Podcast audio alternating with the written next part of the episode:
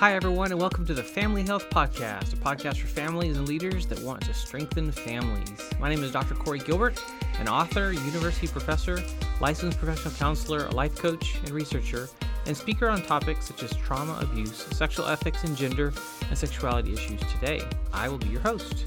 In this podcast, we'll be focusing on four areas. See these as a quadrant your health, your purpose, your relationships, and your work.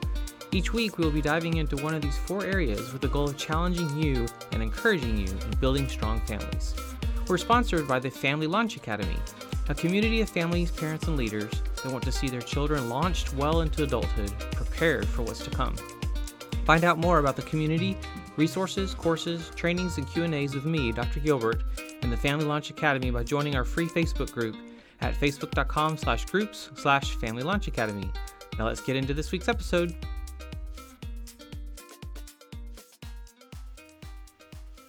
Hey there, this is Dr. Corey Gilbert with the Family Health Podcast, and this week we're going to dive into another sensitive subject. Um, again, an excerpt from my book, I Can't Say That, um, an international bestseller on Amazon. Uh, so check it out there or I can't say that.com. Uh, but we're going to look at same sex attraction. We're going to look at some stories. We're going to look at um, the hurt and pain for many, the theology as well, and what, we, what should we believe and how should we teach our children and talk about this. And again, the goal is compassion and the goal is care and the goal is uh, leading our children well. So let's dive into this ep- this week's episode. Jeff finds himself feeling that he is not much of a sexual being at the age of 20. He is active and works and has friends, but has never had a girlfriend and always wondered if something was wrong. He's always been attracted to guys, but it has not necessarily been a sexual thing either. Phil is 15 and has no interest in dating girls. He is attracted to men that give him attention and value. He is a Christian and confused as to what to do with these feelings that everyone around him seems to say are wrong. Should he be in a same sex relationship and eventually get married? Deny his feelings? Embrace them? Be disgusted by them? Janice has always dreamed of being married in a big wedding. Now, at the age of 17, she finds herself very interested in girls in her life and completely turned off by all the boys her age. What does this mean? Pam is an attractive athlete, confident, a leader with a strong personality. She never dreamed of being attracted to girls. She is now 21 and not and not interested in marriage like her friends seem to be. She had a brief sexual experience with an older woman a few years earlier and is now very confused about her feelings today. Am I gay? Am I broken? Am I okay? Is this okay? She's quite lost. Same sex attraction was not talked about much in years past. Today, it is a topic of conversation everywhere. Is it normal? Some research points out that more than 25% of adolescents will struggle with their sexual identity during their teenage years, and most of them will foreclose on this struggle by claiming a heterosexual identity. The struggle is a normal part of growing up. Dr. Mark Yarhouse, a Christian researcher, added framework to the discussion years ago through his scholarship and teaching. Many people that identify themselves as gay are probably um, are probably more accurately placed in the space of being same-sex attracted. What does this mean? They are attracted to the same sex but are not com- claiming a gay identity. Though same-sex attracted and gay identity may sound synonymous, they're not. By adding this framework, it created a space to wrestle and admit to a struggle without having to claim an identity.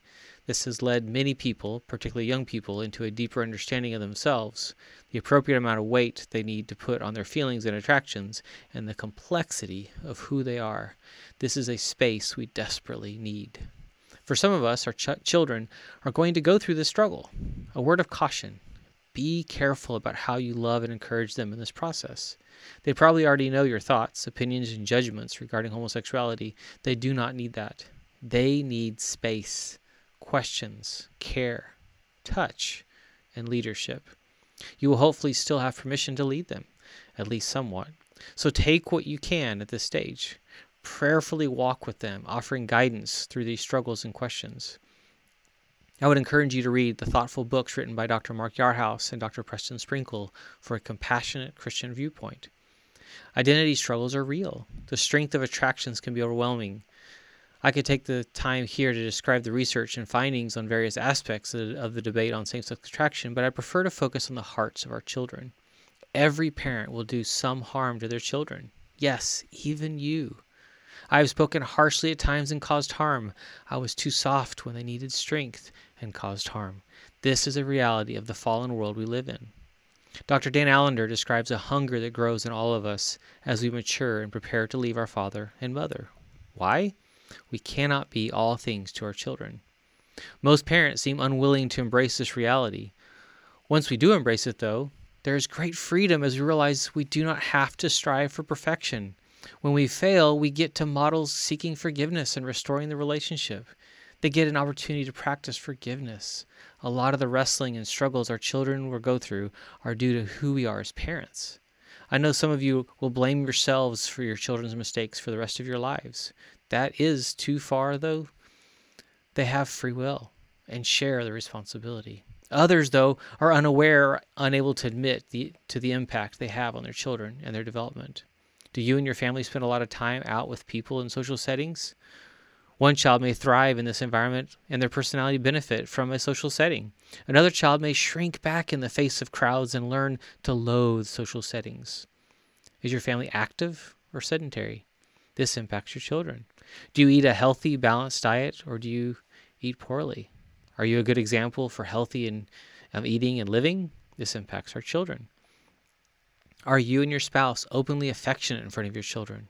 This has a huge impact on your child's sense of security, even if they act like it's gross.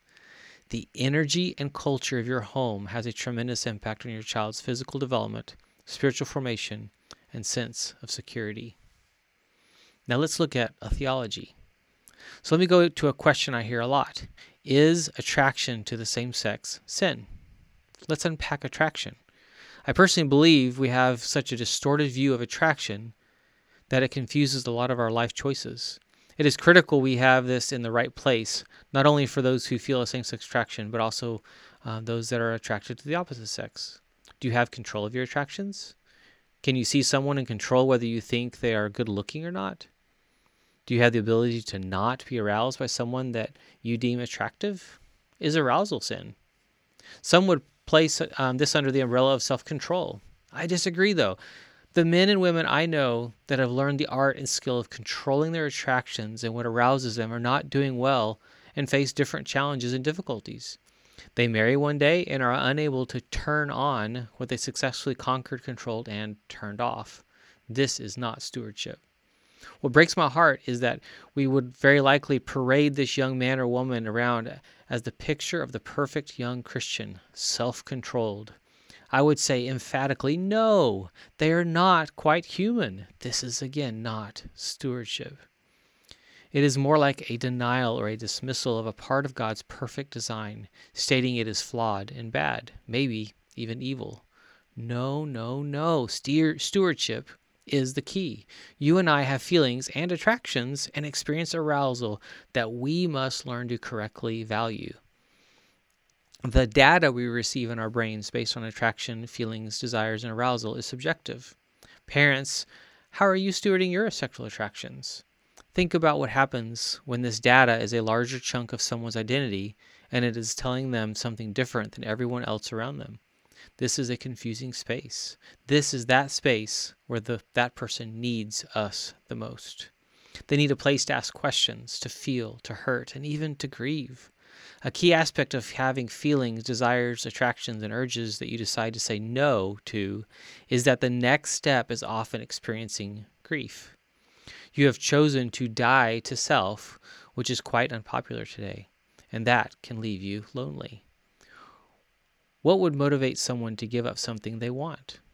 Seeing a bigger picture and a greater reward. This is why our theology matters. So, is attraction to the same sex sin?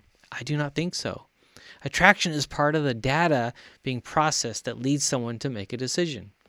Will this define me? Will I act on these, this feeling? What do I do? Who am I? Am I gay? What does God want from me? This is why we need the space to process, feel, hurt, ask questions, and grieve. Your beliefs about attractions ought to inform all your other relationships.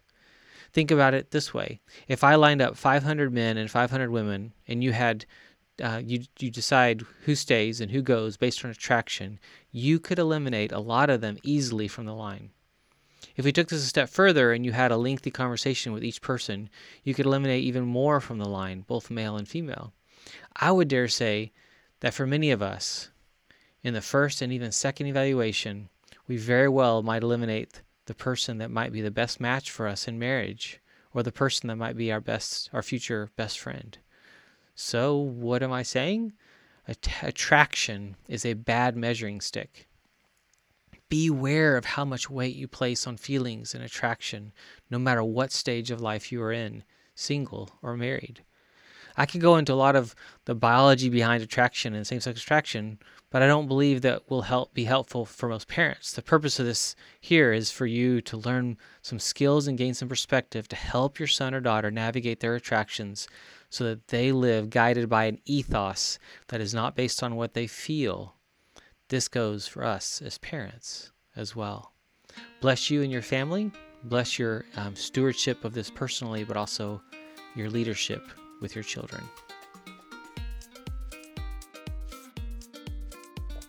Thanks for tuning in to the Family Health Podcast. I hope these become valuable resources full of encouragement and challenges as you lead your family well and with confidence, and definitely not alone. Find out more about marriage and family life coaching and consulting at healinglives.com. I want to help you and your family be successful in marriage, love, life, and family. Thank you to our sponsor, the Family Launch Academy. To get your family moving in the right direction quickly, check out our website, healinglives.com, for available options that will serve your family best, from counseling and coaching to seminars, online courses, and more. It is an honor to serve.